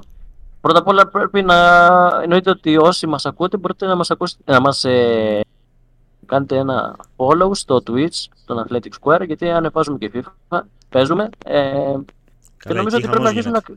Σφάζεται κόσμος. Μούντρικ κάνει πολλά πράγματα. Άμα μπείτε θα δείτε και στο YouTube. Τέλος πάντων, ε, μπείτε, ε, κάντε ένα like, κάντε ένα follow και ένα like ε, και στο YouTube. Ε, και εννοείται πως θα αρχίσουμε να κρατάμε packs γιατί ε, όταν έρθει και η community. δεν ξέρω. Ε, δεν χρειάζεται. Και... Εντάξει, τώρα νομίζω ότι θα λιώσει και το Weekend League. Γιατί χρειάζεται και αυτό. Καλά, εγώ δεν τα ανοίξω γιατί... community τα packs. Όχι, όχι, στην Premier League θα τα ανοίξω εγώ. Ε, Γιατί νομίζω ότι εκεί πέρα, εκεί πέρα νομίζω ότι θα γίνει ο χαμούλης. Ε, όταν θα υπάρχουν και Χάλαντ και αρκετοί παίκτες που νομίζω ότι θα είναι αρκετά καλοί. Ναι. Λοιπόν, ε, συνεχίζουμε με, τα, επίσης, με τις νέες κυκλοφορίες ε, και θα πάμε σε ένα παιχνίδι που ε, εννοείται πρώτα θα πούμε τα ε, παιχνίδια που είναι τώρα είναι Saturday Night PC 17 Απριλίου ε, The Magic Seeker, A League of Legends Story για όλες τις κονσόλες, ακόμα και στο Nintendo Switch στις 18 Απριλίου. Puzzle Quest 3, επίσης για όλες τις κονσόλες, πλην PC και, ε, Nintendo Switch στις 18 Απριλίου. Είναι ένα παιχνίδι που σχετίζεται όσοι έχετε δει Candy Crush ε, Saga, ε, ένα τύπο τέτοιο παιχνίδι είναι, δεν είναι κάτι το τρομερό. Ένα παιχνίδι που μου έκανε εντύπωση και ήθελα, και ήθελα να το σχολιάσω είναι το God of Rock. Όχι God of War, δεν ακούσατε καλά, God of Rock. Είναι ένα παιχνίδι που ε, δεν ξέρω αν θυμάσαι στο PlayStation 3 τότε που υπήρχε που έκανανε χαμό για ένα παιχνίδι ε, που μπορούσες να παίξεις ε, PlayStation 3 που ήταν με κιθάρα, drums και ξέρεις ήταν κάπως έτσι. Όχι, δεν μου δεν κάτι προσωπικά. Τέλος πάντων, ένα τέτοιο παιχνίδι τώρα μου διαφεύγει ο τίτλος, ήταν πάρα πολύ ωραίο. Ε, περίπου, τε, περίπου παρεμφερές παιχνίδι είναι. Η μόνη διαφορά είναι ότι ε, θυμίζει λίγο Taken, δηλαδή πατάς τα κουπιά που είναι εκείνη την ώρα να πατήσεις ε, συγχρονισμένα και ο παίκτης σου προσπαθεί να ρίξει νοκάουτ τον άλλον. Οπότε και αυτό λέγεται God of Rock. God, okay. Θεός, Rock. Ε, ο Θεός του Rock. Τέλος πάντων, ε, ενδιαφέρον παιχνιδάκι, δεν είναι κακό. Ε, αξίζει να του ρίξετε μια ματιά. Ε, εμένα προσωπικά μου κέντρισε το ενδιαφέρον, αλλά δεν νομίζω ότι θα πω για αγορά. Ένα παιχνίδι που ε, νομίζω ότι είναι το δεύτερο πιο hot, για μερικούς είναι το πρώτο, είναι το Minecraft Legends. Ε, νομίζω ότι είναι ένα παιχνίδι που πολλοί το περιμένανε, που θα κυκλοφορήσει 18 Απριλίου σε όλες τις κονσόλες, και σε PC και σε Nintendo Switch. Ε, που το Minecraft Legends έχει έρθει σε συνεργασία με το Blackbird ε, Interactive.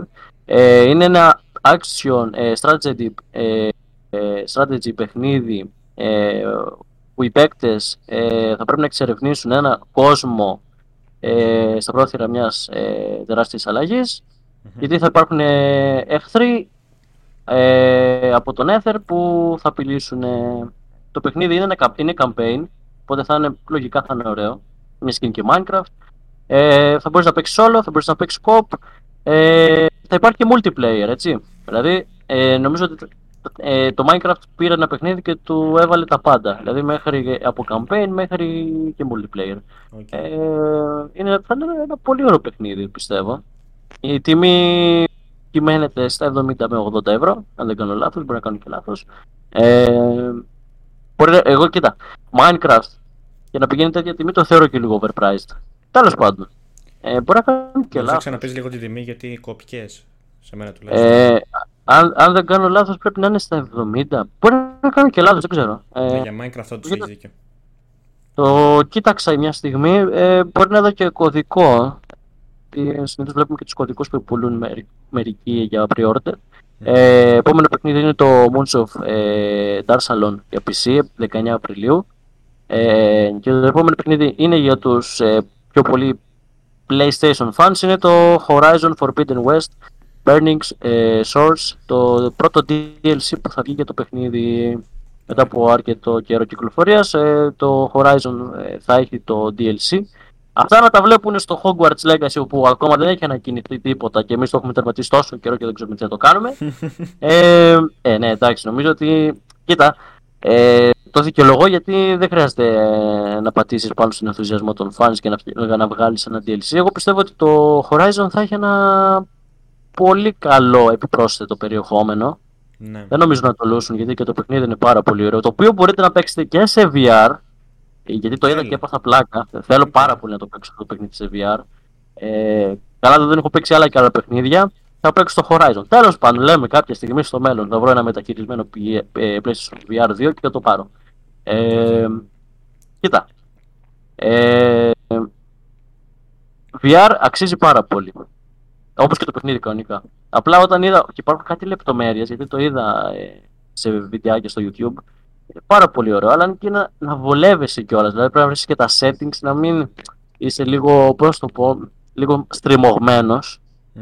Ε, Παρ' όλα αυτά, όπως είπαμε, κυκλοφορεί στις 19 Απριλίου. Είναι το πρώτο DLC ε, που κυκλοφορεί για αυτό το παιχνίδι, για τη Sony. Ε, και συνεχίζουμε με Stray Blade που θα βγει στις 20 Απριλίου για, για PS5, ες, για PC, για Xbox Series X και X, οπότε καταλαβαίνετε για τις Next Gen κονσόλες, ε, Arcana of Paradise The Tower για PC και Nintendo Switch, ε, Rises ε, για PC, 20 Απριλίου είναι αυτό που αναφέρω, όπως και το Teen Hearts που θα κυκλοφορήσει για όλες τις ε, κονσόλες και για PC, Outer Terror για PC στις ε, 20 Απριλίου, όπως είπα, και ένα παιχνίδι που περιμένουν πάρα πάρα πάρα πολύ ε, και εδώ αξίζει να γίνει μια αναφορά, είναι το Dead Island 2 επιτέλους μετά από αρκετό καιρό μετά το 2014 ε, θα κυκλοφορήσει το sequel του παιχνιδιού. Ε, κοίτα, ε, εγώ έτσι όπως τώρα ενθουσιάστηκα. Πες πρωτότυπο, να δεις παιχνίδι και να μην ενθουσιαστείς, τέλος πάντων.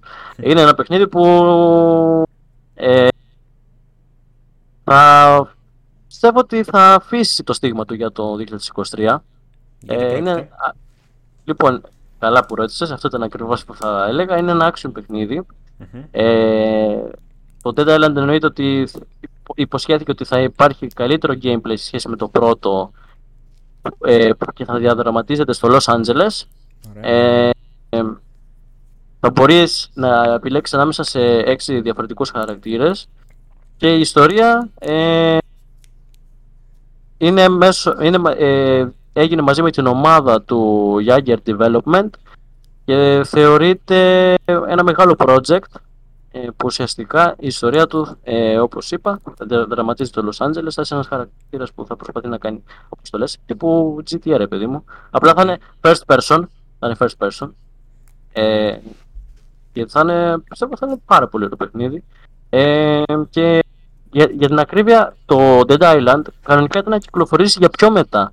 Αλλά δεν ξέρω, τους συνεπήρε η χαρά που το είχαν ολοκληρωμένο το παιχνίδι; Μην την πάρουμε σαν το Cyberpunk. Δεν θέλω να γίνει κάτι τέτοιο. Γιατί καλύτερα ε, να το ελέγχεις, να γίνεις σε ψήρα σε μερικά παιχνίδια και να περιμένεις μέχρι το release που έχεις πει και να μην το πας λίγο νωρίτερα επειδή λες: Α, εντάξει, καλό είναι. Νομίζω ότι δεν έχει πρόβλημα. Γιατί θα πάει να γίνει το επίσημο release, θα το έχουν πάρει τόσα άτομα και ε, θα ζητήσουν κάποια στιγμή τα λεφτά πίσω. Όπως έγινε και με το The Last of Us που, έγινε, που βγήκε στο PC το Remaster.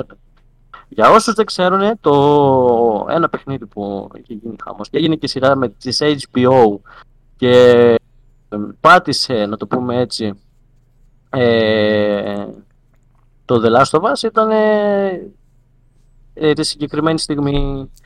Ε, το παιχνίδι αυτό που βγήκε για PC υπάρχει, έχει πάρα πολλά θέματα. Δηλαδή, αν πατήσεις ε, The Last of Us PC glitches, ε, θα δεις πραγματικά ε, ότι το παιχνίδι είναι χαοτικό και όχι με την καλή έννοια.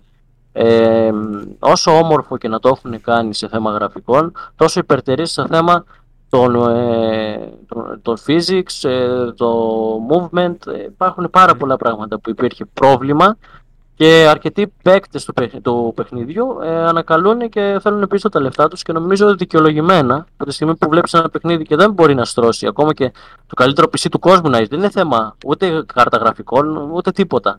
Απλά είναι θέμα των developers. Ε, νομίζω ότι είναι ένα πάρα πολύ μεγάλο φάουλ ε, από την ομάδα του The Last of Us. Ε, από την Naughty Dog.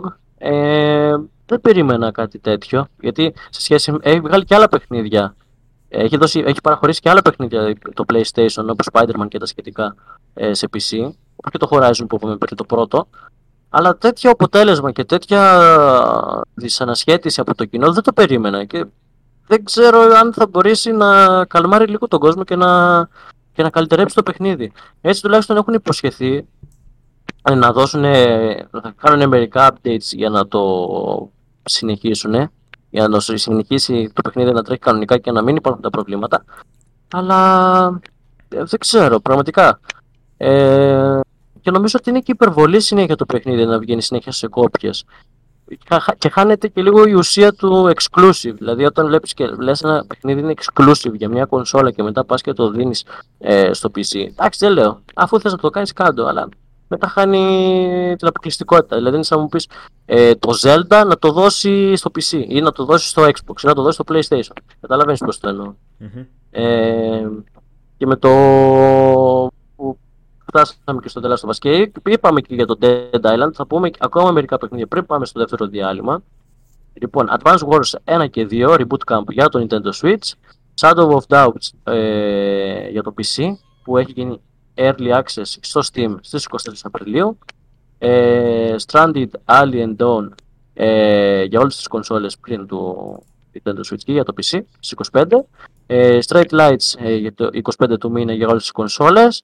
Ε, για το PC, Roots of, Pa, of Pacha για το PC στις 25 Απριλίου, After Image ε, για όλες τις κονσόλες επίσης 25, ε, ε, Cassette επίσης στις 26 του μήνα για PC και ένα παιχνίδι που θα πούμε και θα πάμε και διάλειμμα είναι το The Last ε, Case of Benedict Fox ε, που θα κυκλοφορήσει για PC και για Xbox Series X και στις 27 Απριλίου. Είναι ένα παιχνίδι που θυμίζει λίγο Metroid, δηλαδή με την καλή έννοια θυμίζει Metroid, γιατί ε, όσοι είμαστε Nintendo fans καταλαβαίνουμε ότι παιχνίδι που να έχει πάρει χαρακτηριστικά από το Metroid δεν θα είναι κακό, μέχρι το επίσημο release βέβαια, γιατί μπορεί να, το, να πάει πάρα πολύ άσχημα. Τέλος πάντων, το παιχνίδι πρωταγωνιστεί ο Benedict Fox, ε, που είναι ένας detective ε, και με τη βοήθεια ενός ε, δαίμονα ε, καλείται ε, ε, να λύσει το μυστήριο μιας έπαυλης όπου σκοτώθηκε ένα ζευγάρι και το παιδί βέβαια είναι πολύ μελό, έτσι όπως το διαβάζω. Δεν ξέρω πώς το ακούς εσύ. Ναι, όντως είναι λίγο. Είναι, μου θυμίζει λίγο, αν αφήνανε ζωντανό το παιδάκι θα έλεγα είναι η ιστορία του Batman. Αλλά τώρα δεν μπορώ να το πω αυτό. Τέλος πάντων, είναι, θεωρείται ένα πάρα πολύ ωραίο παιχνίδι γιατί πρέπει, ε, δεν ξέρω τώρα αν αν ε, θα υπάρξει το κοινό να αντιδράσει γιατί θεωρείται έτσι πώς θα το πω έτσι με δαίμονες και τέτοια και με τελετουργικά και τέτοια δεν ξέρω τώρα γιατί υπάρχουν yeah. Ναι. λέει μυστικοί ε, εντάξει και υπάρχουν και εγκλήματα Οπότε είσαι detective και προσπαθείς να τα λύσεις. Δηλαδή είναι. Ξέρεις τι, είναι σαν να διαβάζω τώρα το Sherlock Holmes. Είναι μυστηρίου. Αυτό, είναι σαν να διαβάζω το, το Sherlock Holmes. Ακριβώς. Λοιπόν, ε, μετά από αυτό ε, θα πάμε σε ακόμα ένα διάλειμμα και θα επιστρέψουμε ίσως και με το τελευταίο part της εκπομπής. Θα πούμε και μερικά ακόμα νέα. Ε, αλλά θα πάμε τώρα σε ένα διάλειμμα. Λοιπόν, είμαστε λογικά στο τρίτο και τελευταίο μέρος της εκπομπής μας ε, μαζί με τον Σπύρο Κυπρέο ε, στο Athletic Square Game Time. Ε, πάμε να συζητήσουμε για τα τελευταία παιχνίδια ε, και φυσικά πάμε να συζητήσουμε και για το Diablo, που ήταν ένα παιχνίδι που έγινε. Ε, που ήταν φρενίτιδα. Που είχαν βάσει και ένα ε, άρθρο στο site. Όποιο θέλει μπορεί να πάει να το τσεκάρει στο Athletic Square ε, για τους παίκτες που παίζανε, που, για το κοινό που μάζεψε και στο επιπληρωμής beta. Ε, όσοι είχαν αγοράσει το παιχνίδι για να κρύβει και στο open beta. Ε, αυτό που σου έλεγα Σπύρο να κατεβάσεις, αλλά δεν κατέβασες ποτέ να παίξουμε. Δεν τρέπεσαι. ε, ναι. Λοιπόν, πάμε προς το παρόν στο. Όχι, εντάξει. Δεν σε παίρνει να πεις γι' αυτό. Λοιπόν, πρώτο Android Delta ε, για PC, PlayStation 4, Xbox One και Switch. Αυτό είναι ένα παιχνίδι που θα κυκλοφορήσει αποκλειστικά για τις παλιές κονσόλες και για το Nintendo Switch. Αυτό είναι πάρα πολύ ωραίο. Ash of Gods ε, The Way για το PC στις 27 Απριλίου και πάμε στο παιχνίδι που εγώ τουλάχιστον περιμένω πώς και πώς να παίξω και να μου έρθει είναι το Star Wars Jedi Survivor. Επιτέλους ε, ήρθαμε στον μήνα που, ε, όχι στον αγαπημένο μου, ο επόμενος είναι αγαπημένος μου γιατί θα βγει το Zelda, ε, αλλά έρχεται ένα παιχνίδι που το περιμένω πώς και πώς μετά από τόσο καιρό, μετά από την ανακοίνωση. Βέβαια με έχει ξενερώσει. Ο λόγος, ε, τον λόγο θα το πω σε λίγο. Λοιπόν, φτάνουμε επιτέλους στο sequel του παιχνιδιού του Star Wars. Ε, μετά το πρώτο παιχνίδι, το Jedi Fallen Order. Ε, ο Cal Kestis επιστρέφει, επιστρέφει και ο BD-1. Ε, ήταν ένα παιχνίδι που εγώ το λάτρεψα, ε, μόνο και μόνο γιατί και στο τέλος είχε και κάμεο, sorry για το spoil, του Darth Vader. Ε, γενικά όσοι είστε Star Wars fans, ε, αξίζει να το παίξετε αυτό το παιχνίδι, ειδικά άμα είσαι και εσύ Σπύρο που είσαι από PC. Αυτή τη στιγμή άμα είσαι και Steam είναι πανφτηνό, δηλαδή μπορείς να το παίξεις άνετα. Ε, αλλά, αλλά και εσείς που έχετε είτε έχετε PlayStation Plus ε, συνδρομή ε, ή Game Pass, μπορείτε να παίξετε κανονικά το παιχνίδι, είναι δωρεάν.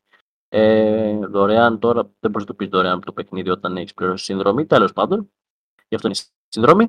Ε, ένα παιχνίδι που διαδραματίζεται λίγα χρόνια μετά, ε, μετά από την ιστορία που ε, ο Καλκιαστής πήρε το, το όχι, όχι Ρουμπίν, τον, ε, το τρίκονο τέλος πάντων, δεν θυμάμαι τώρα πώς το λένε. Έχω καιρό να τερματίσω και το παιχνίδι. Ε, Επίσης μπορείτε να το δείτε και στο YouTube. Έχουμε κάνει live stream το παιχνίδι, θα το συνεχίσουμε εννοείται μέχρι να βγει η επίσημη κυκλοφορία του παιχνίδιου. Ε, αυτό που δεν μου άρεσε ωστόσο, γιατί το παιχνίδι είναι, η ιστορία του είναι πάρα πολύ ωραία που διαδραματίζεται λίγα χρόνια μετά σε, πρέπει να πας σε άλλους πλανήτες και υπάρχει ένας νέος κακός που ε, εγώ το θεωρώ θετικό ε, από τη στιγμή που δεν χρειάζεται να βάζουν συνέχεια τον ε, Darth Vader ως κύριο κακό γιατί εντάξει ενθουσιάστηκα όταν, όταν τον είδα στο κάμεο αλλά δυσανασχετήθηκα όταν δεν μπορούσα να τον πολεμήσω στο τέλος και ο, ο κύριος κακός που ήταν, που ήταν μια γυναίκα μου διαφεύγει πάλι το όνομα πέθανε. Ο ίδιος για την ακρίβεια τη σκότωσε οπότε θα υπάρχει ένας, ένας νέο, νέος κακός που θα είναι λίγο στα χνάρια του Darth Vader. Ε, για όσους δεν ξέρουν επίσης είναι ένα παιχνίδι που σχετίζεται κανονικά με την ιστορία του Star Wars. Ε, μάλιστα υπάρχει και με, μερικά easter eggs στο παιχνίδι, ειδικά στην αρχή όταν παίρνει ο Cal Kestis ε, ένα μήνυμα ε, από τον ίδιο τον Obi-Wan και Nobi για να πάει να βρει τον, ε, τον, ε, τον Jedi στο πλανήτη Μπογκάνο, τέλος πάντων. Λοιπόν, και όπως είδα θα υπάρχει και co-op με την ε, πριγκίπισσα, βασίλισσα, δεν θυμάμαι τι ήταν ε, από τον πλανήτη ε, τον Τάθομιρ. Ε, αυτό μόνο με δυσανασχετεί, δηλαδή βλέπω ότι ε, θα επηρεάζει αρκετά το gameplay αυτός ο χαρακτήρας. Ε, δηλαδή θα μου θυμίζει λίγο, δεν ξέρω πώς να το πω, God of War. Θα μου θυμίζει λίγο God of War, ναι. Όταν ε, έχεις παίξει τα God of War τα καινούργια. Ε, πέφτει σε τείχο τώρα, άστο. Λοιπόν, Καθόλου. Ναι, τέλος πάντων, όσοι έχουν παίξει το God of War ξέρουν ότι ειδικά στο πρώτο είχαμε τον Αντρέα, στο δεύτερο είχαμε τη Φρέια. Ε, Ε, η πριγκίπισσα τέλο πάντων του Ντάθομιρ θα θυμίζει λίγο Φρέια, έτσι τουλάχιστον το βλέπω. Αυτό δεν το μπορώ καθόλου, ειδικά όταν θες να πας σε ένα σημείο να εξερευνήσεις και να σου λέει η άλλη πού πας; Λες και πρέπει να της δώσεις και εξήγηση κιόλας. Ε, Αυτό το έχω δει σε κλιπάκια πλάκα-πλάκα που λες. Ε, ναι. Πρέπει να το έχεις ανεβάσει και εσύ νομίζω. Δεν ξέρω. Κάπου το έχω δει όμως. Να... Δεν, δεν νομίζω. Πάντως το είχαμε στείλει στην ομαδική αυτό, αν δεν κάνω λάθος. Μπορεί, μπορεί. Ναι, ε, που πας, ξέρω εγώ, και σου λέει η Φρέια. Δεν μπορείς να πας από εδώ ή πρέπει να έχεις αυτό εδώ πέρα για να πας εκεί πέρα. Ή μην μου πεις ότι έχεις πάει από εκεί πέρα. Ναι, άσε με ρε άνθρωποι να πάω να αυτό, άσε με βρε άνθρωποι να πάω να εξερευνήσω. Δεν ζητάω πολλά. Να πάω, mm. να ναι. πάω σε ένα, σε ένα μέρος να ανοίξω ένα τσέστ παράδειγμα. Τέλος πάντων, αυτό θα είναι το μόνο που. Ε, ελπίζω να μην το έχει πολύ. Γιατί αν το έχει σε εκτεταμένο χρόνο, ε, θα το απορρίψω. Ε, Α και είναι και Star Wars. Δεν μπορώ να ζήσω πάλι το ίδιο πράγμα. Ε, Νομίζω έχει φάει πολύ κράξιμο το God of War γι' αυτό, οπότε ελπίζω Κοίτα, να το βγάλω. Λογι, λογικό δεν είναι. Δηλαδή, άμα πας και παίξεις τα παλιά, ακόμα και το Ghost of Sparta που είναι το αγαπημένο μου, επειδή ήταν και σε φορητό στο, στο PSP, mm. ε, έχεις την ελευθερία να κάνεις σχεδόν ό,τι θέλεις. Δηλαδή, ε, θες να είναι και λίγο open world. Δηλαδή, ακόμα και το Hogwarts σου έδινε αυτή τη δυνατότητα να μπορείς να πας όπου θες, να μην έχεις τον καθένα να είναι από δίπλα σου. Σου λέει Πού πας, μην πας από εκεί, από εκεί δεν γίνεται. Λες και έχεις να δώσεις εξηγήσεις. Όχι, θα πάω όπου θέλω. Λοιπόν. Ε, Google Maps, GPS. Αυτό, ναι, αυτό ακριβώς. Λοιπόν, και συνεχίζουμε με το Minabo. Ε, A Walk a Throw Live για το PC, PS5, PS4, Xbox ε, Series K1 και Nintendo Switch 28 Απριλίου. Και ένα expansion pass που περιμένουν αρκετοί fans του Monster Hunter είναι το Rise, το Sunbreak, που έχει κυκλοφορήσει για το ε, Nintendo Switch και πριν κυκλοφορήσει για τις ε, next gen consoles, έχει κυκλοφορήσει και για το PlayStation 4 και για το Xbox One στις 28 Απριλίου. Ε, έχει κυκλοφορήσει, ε, όπως είπα, είναι ένα παιχνίδι που ε, γενικά άρεσε αρκετά ε, στον κόσμο ειδικά του Nintendo που είχαν και τη δυνατότητα να το παίξουν και πρώτοι. Δηλαδή, το μόνο, ε, εκτός από τα παιχνίδια, τα υποκλειστικά που έχει η Nintendo, είχαν και ένα προνόμιο από τις ε, βαρύτερες κονσόλες, αν και το Switch θεωρείται είναι και μια υβριδική κονσόλα που έχει κάνει θράψη. Ε, και εννοείται ότι για να τελειώσουμε, με τα παιχνίδια που θα κυκλοφορήσουν έχουν το τελευταίο το Welcome ε, to Goodland, το Welcome to Goodland που είναι για το PC, για στις 28 Απριλίου θα κυκλοφορήσει. Ε, για PC, λοιπόν, και μιας και φτάσαμε στο τέλος ε, με τις ε, κυκλοφορίες, πάμε σε μερικά νέα. Λοιπόν, πρώτα θα πω μια γνώμη για το Diablo, για το beta του Diablo. Ε, λόγω FIFA να το πω, δεν έπαιξα πολύ. Ε, γιατί ήθελα να γκραϊντάρω μερικά πράγματα. Έπαιζε γούλο. Ε, Τι να κάνουμε. Ε, και, αυτό, και αυτό, ναι. Εντάξει, είναι, είναι ξέρεις. Ε, μερικές φορές είναι πολλά πράγματα που θες να κάνεις και δεν μπορείς. Ε, mm. Τέλος πάντων, είναι ένα παιχνίδι που προσωπικά δεν μου, δεν μου, ε, δεν μου βγήκε από τη μύτη όπως μερικά άλλα μπέτα, όπως το Avengers όταν είχα παίξει τότε. Ε, πάω για πάρα πολύ παλιά. Ε, προσωπικά με μου άρεσε, άρεσε πάρα πολύ. Πώς σκέφτομαι να πάρω και το Diablo το 3 να δω πώς είναι. Ε, το gameplay ήταν εξαιρετικό, τα γραφικά επίσης. Ε, μερικά cutscenes ήταν λίγο φρικιαστικά. Να πω την αλήθεια, δεν ξέρω. Έχω συνηθίσει τα πιο ήπια πράγματα και ε, σοκαρίστηκα λίγο. Ε, Παρ' όλα αυτά ήταν ένα παιχνίδι που καταλαβαίνω γιατί υπάρχει τόσο πολύ τόρος, ε, ειδικά από τους, από τους fans του Diablo. Ε, και καταλαβαίνω γιατί ε, συγκέντρωσε τόσο πολλά άτομα στο beta. Ε, εννοείται πως είναι πολύ smooth παιχνίδι. Ε, ε, που, να πω και την αλήθεια, τέτοια παιχνίδια σαν τον Diablo πιο πολύ σε βολεύει να παίξεις σε PC. Δεν ξέρω, με αυτή την εντύπωση μου δίνει. Ε, δεν μπορείς να παίξεις και τόσο πολύ εύκολα σε κονσόλα. Παρ' όλα αυτά ήταν πανέμορφο σε θέμα γραφικών. Όπως είπα, στα mechanics επίσης. Ε, ιστορία ε, δεν θα το μαρτυρήσω γιατί μερικοί δεν έχουν παίξει ούτε το beta λογικά ε, και όσοι θέλουν να παίξουν και το παιχνίδι δεν θέλουν να κάνουν spoil. Ε, το μόνο που θα πω είναι ότι όσοι είστε fans και δεν το παίξατε το beta, καλό είναι να του δώσετε μια ευκαιρία. Για να ακρίβεια, όσοι θεωρείτε είστε beta ε, players, όσοι θεωρείτε main players του Diablo και δεν παίξετε το beta, καλά θα κάνετε να παίξετε. Λοιπόν, και μια είπα και beta και θυμήθηκα το Avengers και θυμήθηκα ξαφνικά και το Call of Duty, Είχα πει τον προηγούμενο μήνα στην εκπομπή ότι ήθελα να πάρω το Call of Duty, γιατί μου άρεσε αρκετά το beta. Και ξαφνικά διαβάζω ότι. Άντε, πάμε εκεί, ήθελα να φτάσεις. Πάμε, έλα. Ναι.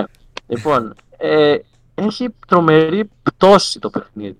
Έχει. Okay. Ε, πολλοί, πολλοί κόσμος το έχει εγκαταλείψει.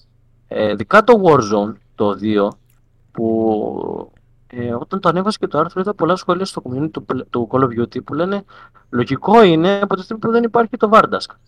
Mm. Κοίτα, με, μερικοί γκρίνια. Δεν, δεν μπορείς να τους πιάσεις πουθενά τους παίκτες του Call of Duty. Γκρίνιαζαν και λέγανε βαρεθήκαμε το Vardask, βάλτε ένα άλλο map. Και τώρα που βάλανε ένα καινούριο map, λένε χάλια είναι το καινούριο map, βάλτε πίσω το Vardask. Ε, δεν, δεν μπορείς να αποφασίσεις με τίποτα.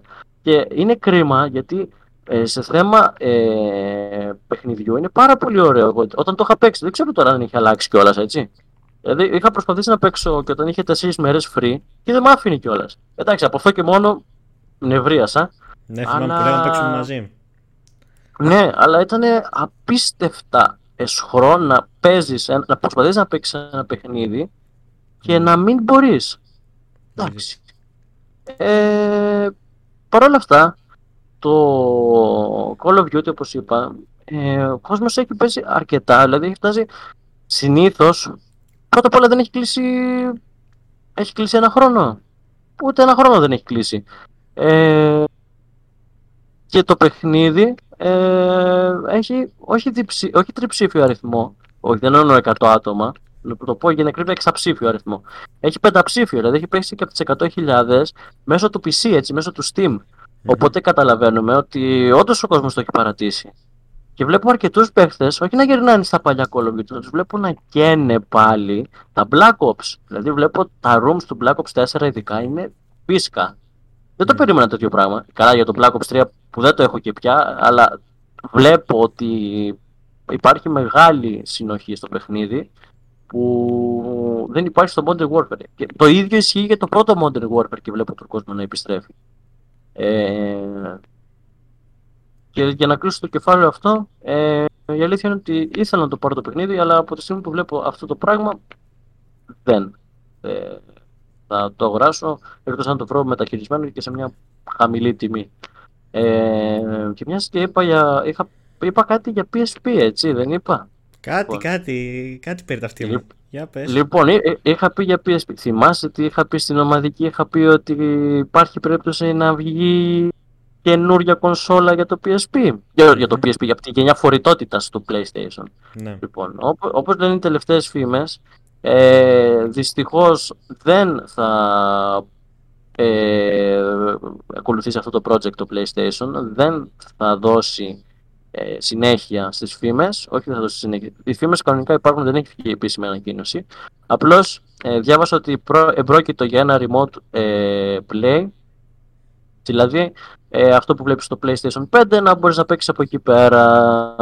Πρωτο, προσωπικά εγώ το θεωρώ χάσιμο, χάσιμο Πρώτα απ' όλα δεν θα υπάρχει κέρδος από αυτό το πράγμα. Δηλαδή εγώ πίστεψα ότι κάτι θα μπορούσε να γίνει, πας και μπορούσε να δώσει κάτι μια ζωή παραπάνω έτσι για να δούμε ότι η φορητότητα για το PlayStation δεν έχει χαθεί. Και νομίζω ότι είναι και λογικό γιατί ε, από τη στιγμή που υπάρχει, συνεχίζει μετά από 7 χρόνια ζωής στο Nintendo Switch να υπάρχει, να υπάρχει τόσο πολύ μονοπόλιο και να ε, σε θέμα φορητότητας να είναι ο βασιλιάς. Γιατί έχει, έχει, σπάσει τα κοντέρ, εντάξει, τι να πούμε. Δηλαδή έχει φτάσει 100, 110 εκατομμύρια πωλήσεις. Δηλαδή έχει ξεπεράσει και, έχει περάσει και το Xbox One. Και το, μαζί και το S και το κανονικό. Και το X. Όσες κονσόλες έχουν πουληθεί για το Xbox δεν έχει πουληθεί ποτέ για το Nintendo. Ναι. Το αντίθετο. Λάθος. Ε, και εγώ θα ήθελα λίγο τη γνώμη σου. Εσύ μου έχεις πει ότι είχες PSP. Όχι, εγώ έπαιζα πιο, πολύ πιο μικρός. Ε, κοίταξε, εγώ θεωρώ ότι αν θέλει η Sony αυτή τη στιγμή να χτυπήσει την Nintendo, που όπως είπες έχει το μονοπόλιο, ε, στα φορητά έτσι, στις φορητές, ε, στο φορητό gaming ρε παιδί μου, πώς να το εξηγήσω, στις φορητές ε, συσκευές αυτές, ε, πρέπει να επενδύσει πιο πολύ και σε χρήμα, αλλά και σε ιδέες. Δηλαδή, αυτό που μου περιέγραψες τώρα εσύ ας πούμε, ε, ότι απλά θα, θα είναι μια, φορη, ε, μια φορητή κονσόλα ας πούμε, και θα μπορείς απλά το, ό,τι παίζεις στο PS5 το παίζεις και εκεί. Εντάξει, βλέπεις, μπορείς να καταλάβεις ότι ε, δεν το πολύ σκέφτηκαν ας πούμε. Βγήκε για να βγει. Ή θα βγει για να βγει.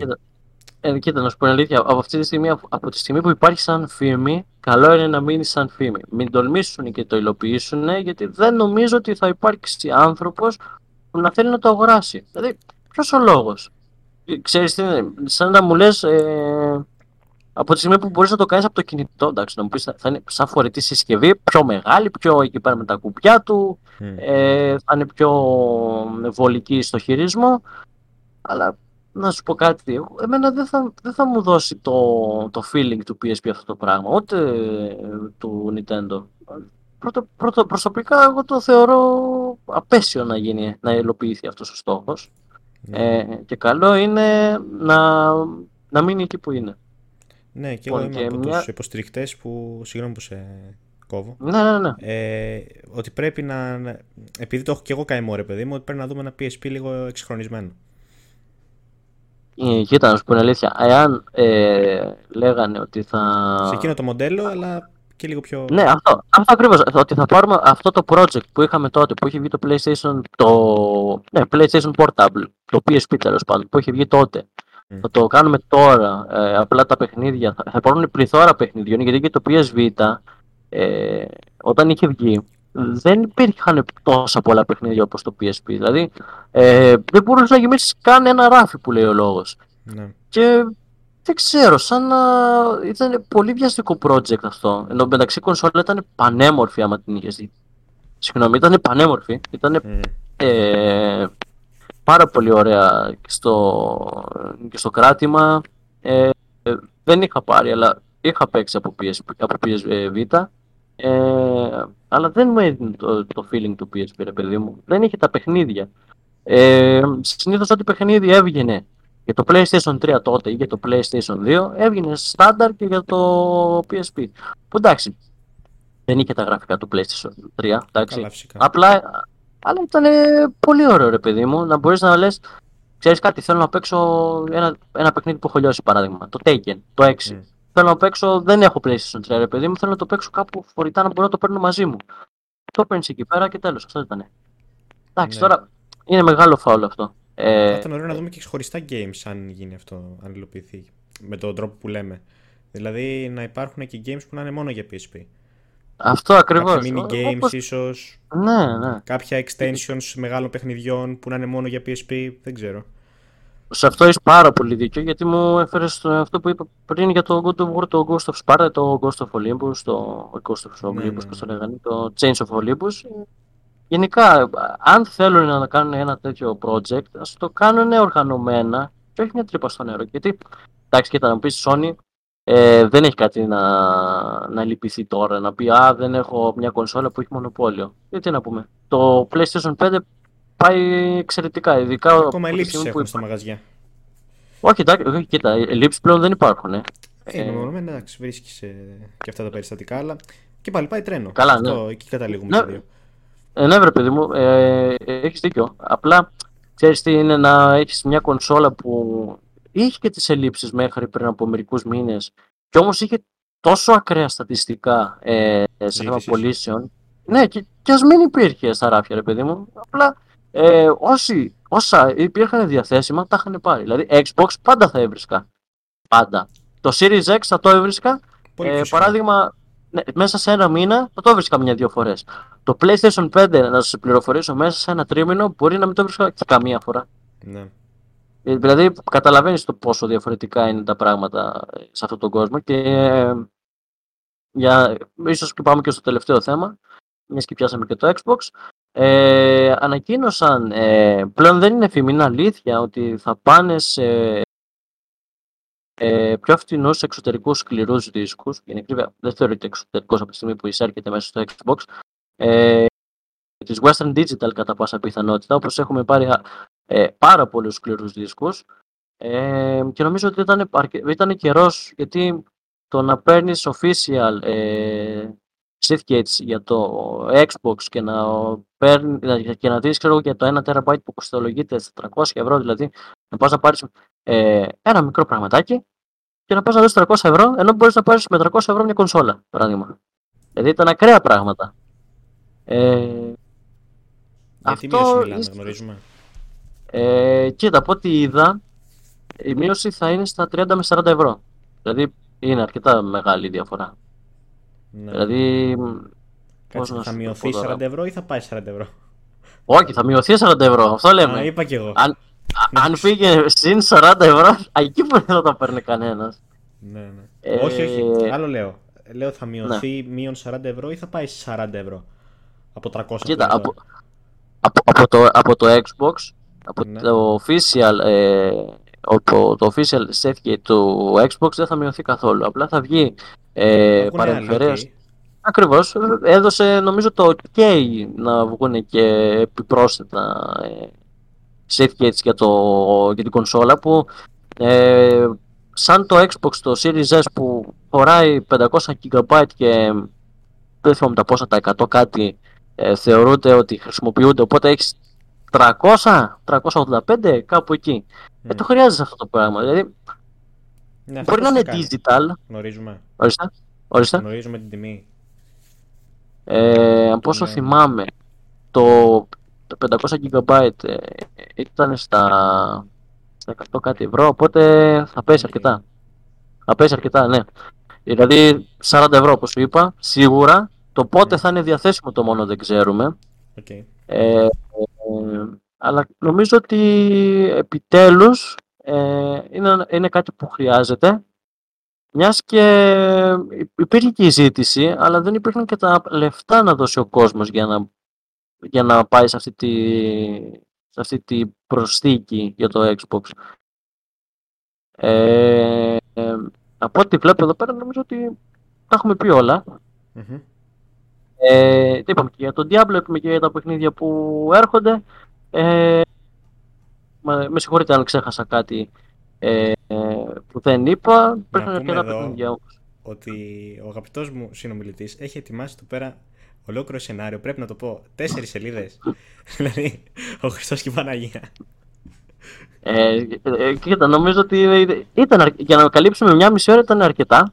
Ε, ναι, εντάξει, εννοείται, θα ναι, θα εννοείται ότι θα τα πούμε τον επόμενο μήνα ξανά. Απλά μερικά παιχνίδια, όπως είπαμε και στο διάλειμμα, τα προσπέρασα γρήγορα γρήγορα γιατί δεν έχουμε και το χρονικό περιθώριο να πούμε κι άλλο. Mm-hmm. Οπότε νομίζω είμαστε εντάξει, είμαστε καλυμμένοι, ειδικά από τα παιχνίδια που χρειάστηκε να καλύψουμε περισσότερο ε, και αυτά που θα κυκλοφορήσουν σε λίγο καιρό ή θα κυκλοφορήσουν τώρα που είναι τα πιο φημισμένα. Ε, νομίζω ότι είπαμε τα πάντα.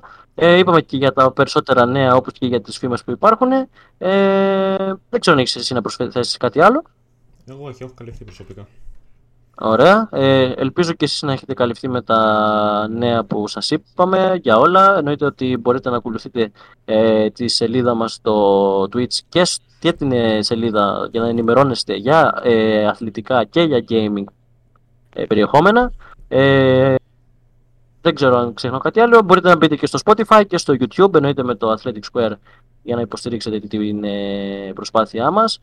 Ε, ήμουν ο Δημήτρης ο Ζαβουδάκης, ήταν ο Σπύρος ο Κυπρέος στην κονσόλα εννοείται. Σας ευχαριστούμε πάρα πολύ. Να έχετε ένα καλό, καλό υπόλοιπο της ημέρας. Γεια σας. Καλή συνέχεια.